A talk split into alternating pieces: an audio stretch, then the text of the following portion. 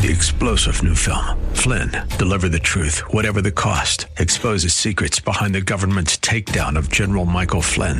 Flynn knew what the intel world had been up to. He ordered the first audit of the use of contractors. This set off alarm bells. He told the truth. He was the most dangerous person for Donald Trump to hire. They had to get rid of Flynn. Flynn, Deliver the Truth, Whatever the Cost. Available now. Watch it today. Go to Salem Now dot com. Salem Now dot com.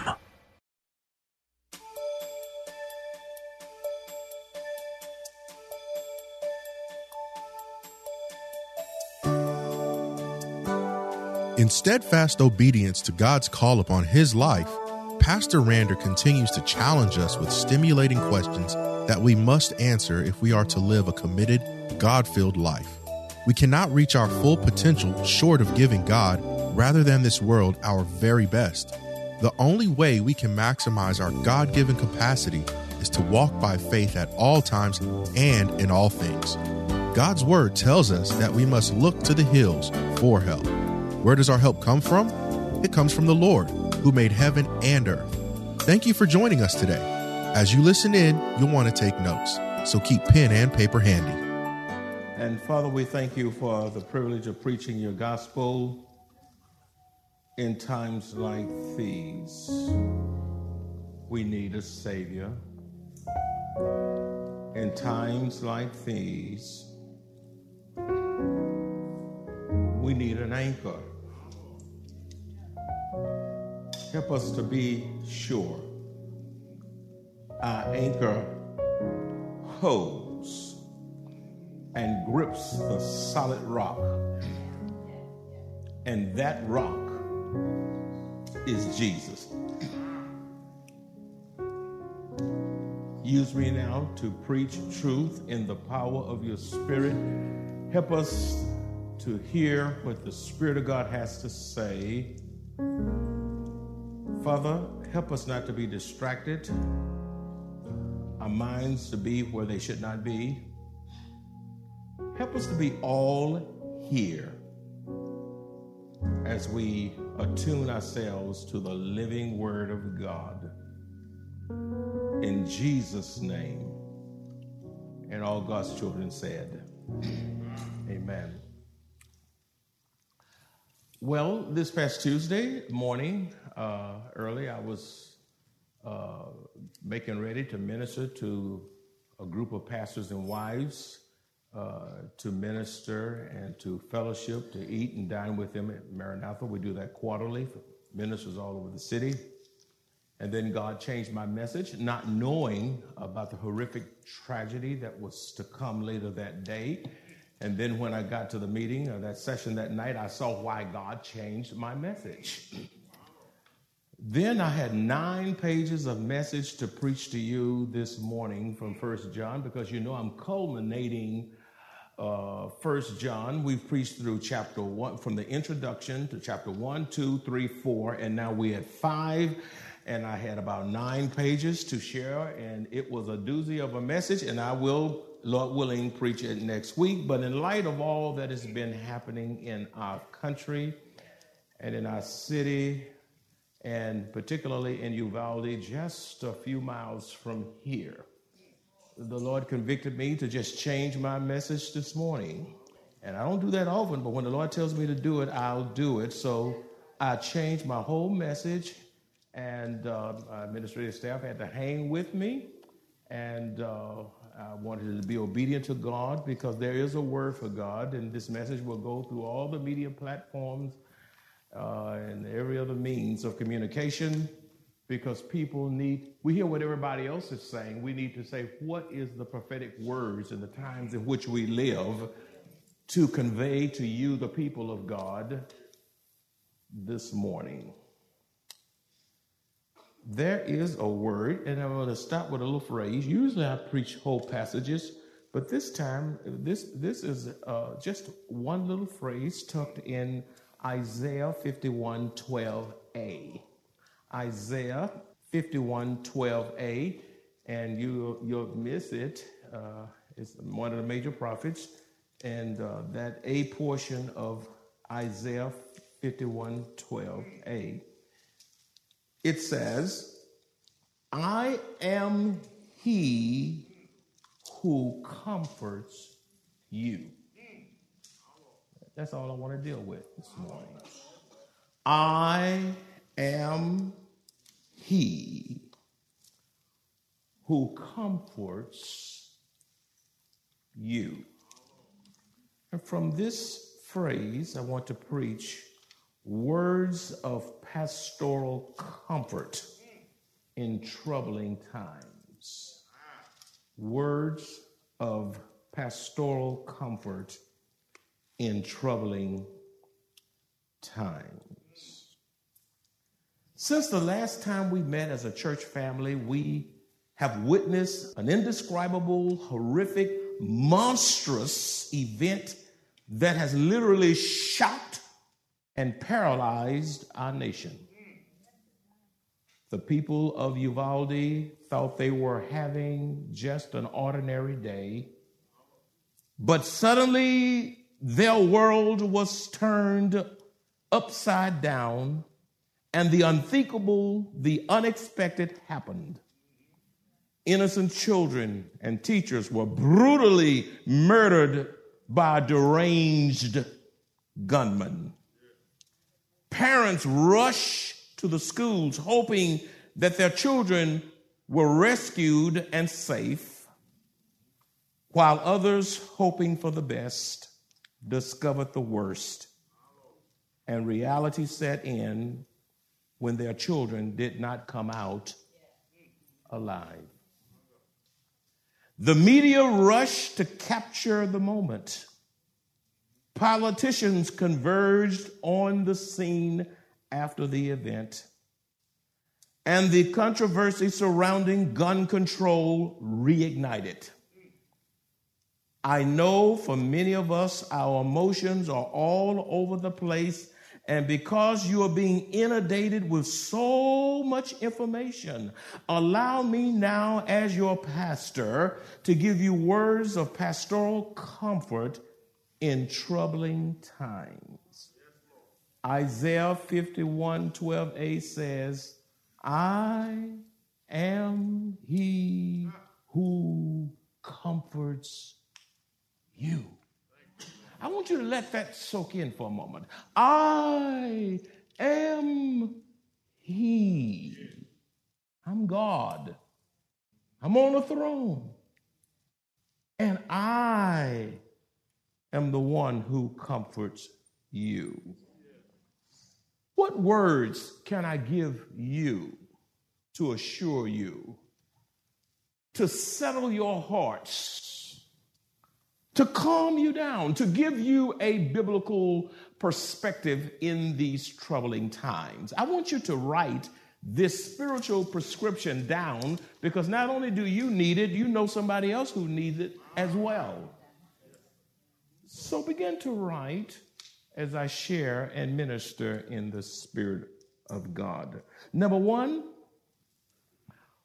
much of what the media, the pundits, and medical professionals are calling mental illness is actually demon possession. I reiterate, much of what the media, the pundits, the, the medical professionals are calling mental illness is actually demon possession. They can't say demon possession if they don't believe that there are demons. Now, be it known to you, I'm not saying that all mental illness is demon possession. However, we cannot discount the fact that Satan is real. Yes, sir. Satan, the devil, the slanderer, knows that his time is short, and he is actually unleashing his fury upon the whole nation, and not only the whole nation, but the whole world. Yes, be mindful that John, the Gospel of John ten ten a says, the enemy comes to steal and to kill and to destroy. Mm-hmm. Satan hates you. He hates me. He doesn't play fair. That's why we shouldn't be in both camps. He, he's a low-down, dirty, despicable, murdering, murderous devil who has come to steal, kill, and destroy. Everything we're calling mental illness is not mental illness. Much of what we're seeing is because of satanic means, satanic strategies. The devil, he's real. He's a person. He operates in the supernatural realm. We're going to be hearing that a little bit later in the message. He hates you. He wants to destroy you. He hates your grandchildren. He hates your great-grandchildren. He hates the destiny. He hates the fact you're going to heaven. He knows his destiny, and his his job is to bring every, so he, as many people to judgment as he possibly can. He already knows his destiny. Number two, refuse to become so absorbed in the horrific events unfolding before our eyes. Refuse to become so absorbed and obsessed in this horrific events as well as others unfolding right before our eyes. Let me give you a word of spiritual insight. Once you know what is going on, once you know how to pray, then for heaven's sake, move on to something else. Turn to a Christian channel, play some Christian music, do something that's healthy for your mind, but don't keep rehearsing this despicable event over and over and over and looking at every nuance of it. It is not healthy for your mental state. If you keep rehearsing this, you will become angry, you will become disheartened, and you will become depressed. First John four four says, little children, you are from God and have overcome them, for he who is in you is greater than he who is in the world. The God who lives in the believer is greater than all of this. That's right. The God who lives in us, the Holy Spirit, is greater than Satan, is greater than demons, is greater than those who perpetrate heinous crimes against humanity. Be mindful that God who lives within us is greater than anything that can intrude into your life, and God is sovereign and is in complete control, and everything that happens, happens under the feet of God. People say, well, where is God in all of this? Where is God? Where is God? Where is God? Where is God? Well, I tell you where he is. He's on the throne. He's, he's where he's always been. He's in charge. This is all, don't blame God. This is a byproduct. This goes all the way back to the Garden of Eden. There's nothing new with murder. Cain murdered his own brother Abel in the very first family. Nothing new under the sun, says Solomon. Number three, you cannot cultivate a healthy, well-balanced family living in fear. You cannot cultivate a healthy, well-balanced family living in fear. Proverbs chapter three, verses twenty-four through twenty-six says, when you lie down, you will not be afraid. Now, that's the problem with some of you. Some of you don't go to bed. You know, so, uh, uh, God's got to tell some of you, why don't you just go to bed? This passage assumes that you do go to bed. What are you doing up two and three o'clock in the morning? What you doing rambling and rumbling all over the place? Why aren't you in bed? You grown. Nobody should have to tell you when to go to bed. Proverbs three, twenty-four through twenty-six says, when you lie down, you will not be afraid. Yes, you will lie down and your sleep will be sweet. It's nothing like sweet sleep.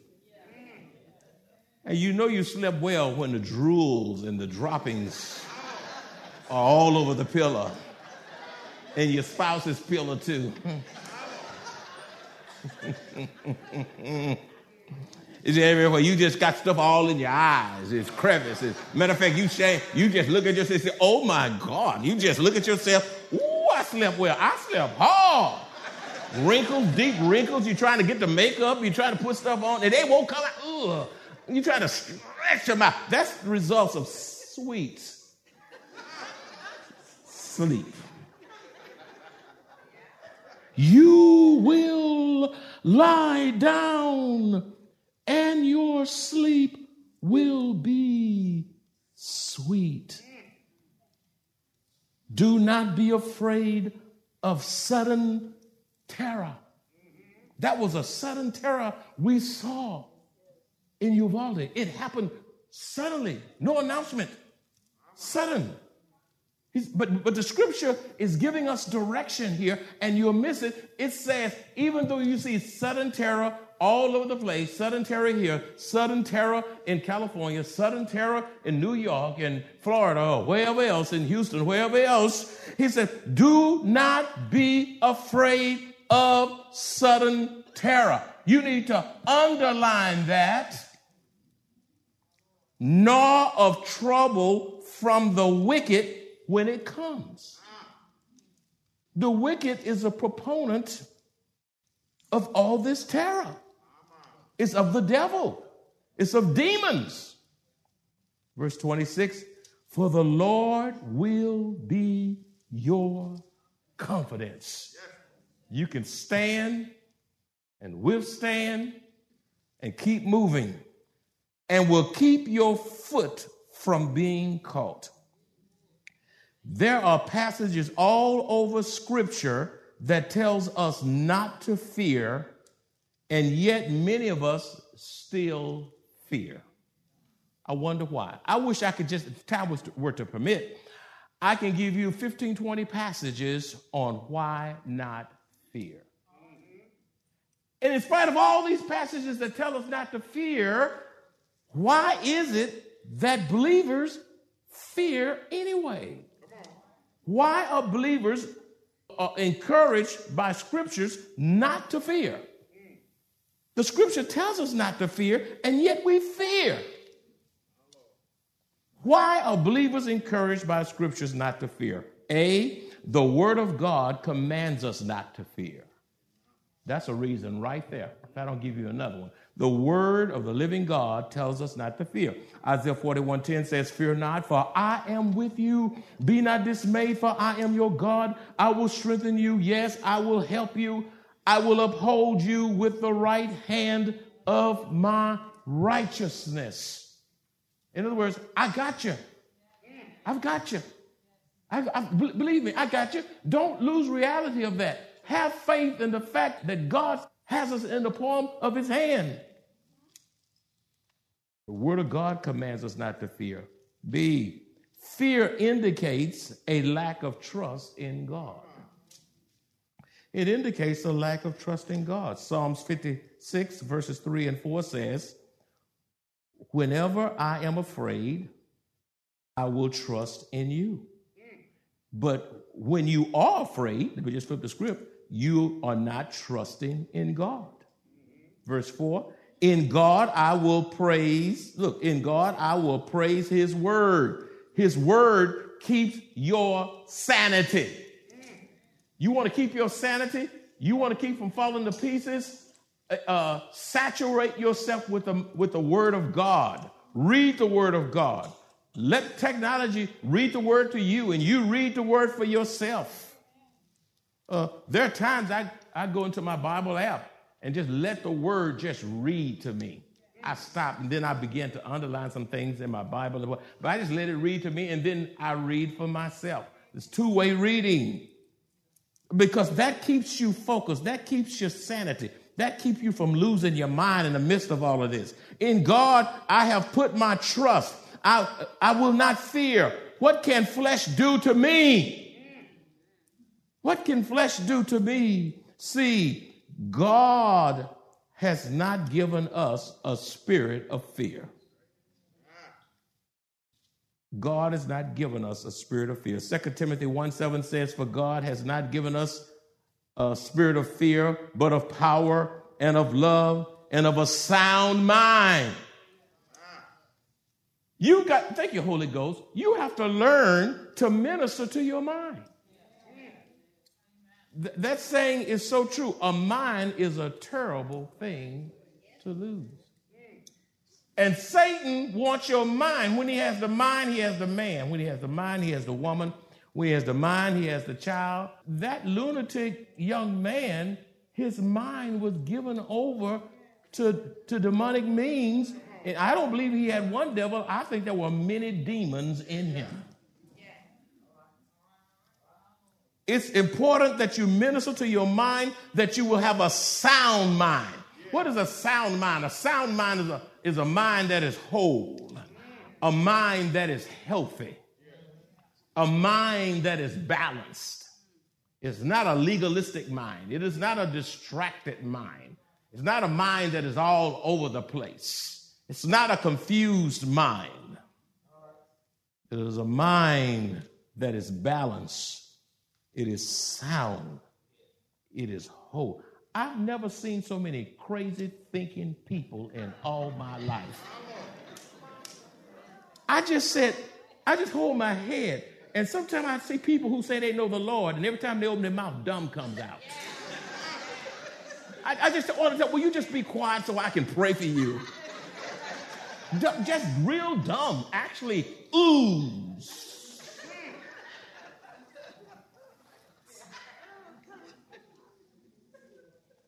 The mind. You got to minister to your mind. You got to take everything captive that is not of God. Don't let it set up camp. Yeah. Satan wants your mind. Beloved, Satan wreaks havoc in the lives of those who succumb to fear. If you're scary, oh, I can't go out. Oh, I can't go to church. He might be in Maranatha. Somebody might get me there. Well, where you gonna go? So you you gonna drive yourself cuckoo? You mean tell me if you forty-five, you gonna keep yourself shut up un- until you eighty-five? I'm gonna tell you, you're not gonna make it to eighty-five. When you guess what? When you stop living, you die.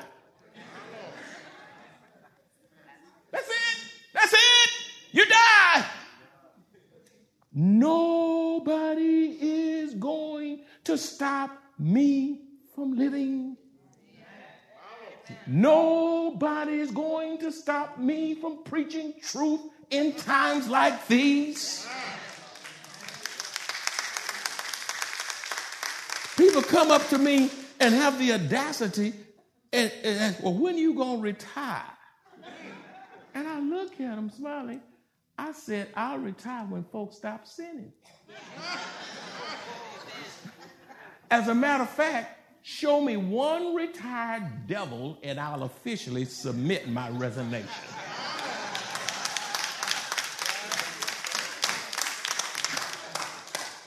As long as folk are sinning, sneaking and peeking in pornography, transitioning to another sex.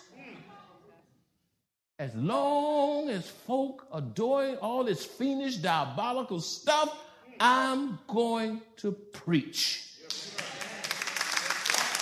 We need a word from the Lord.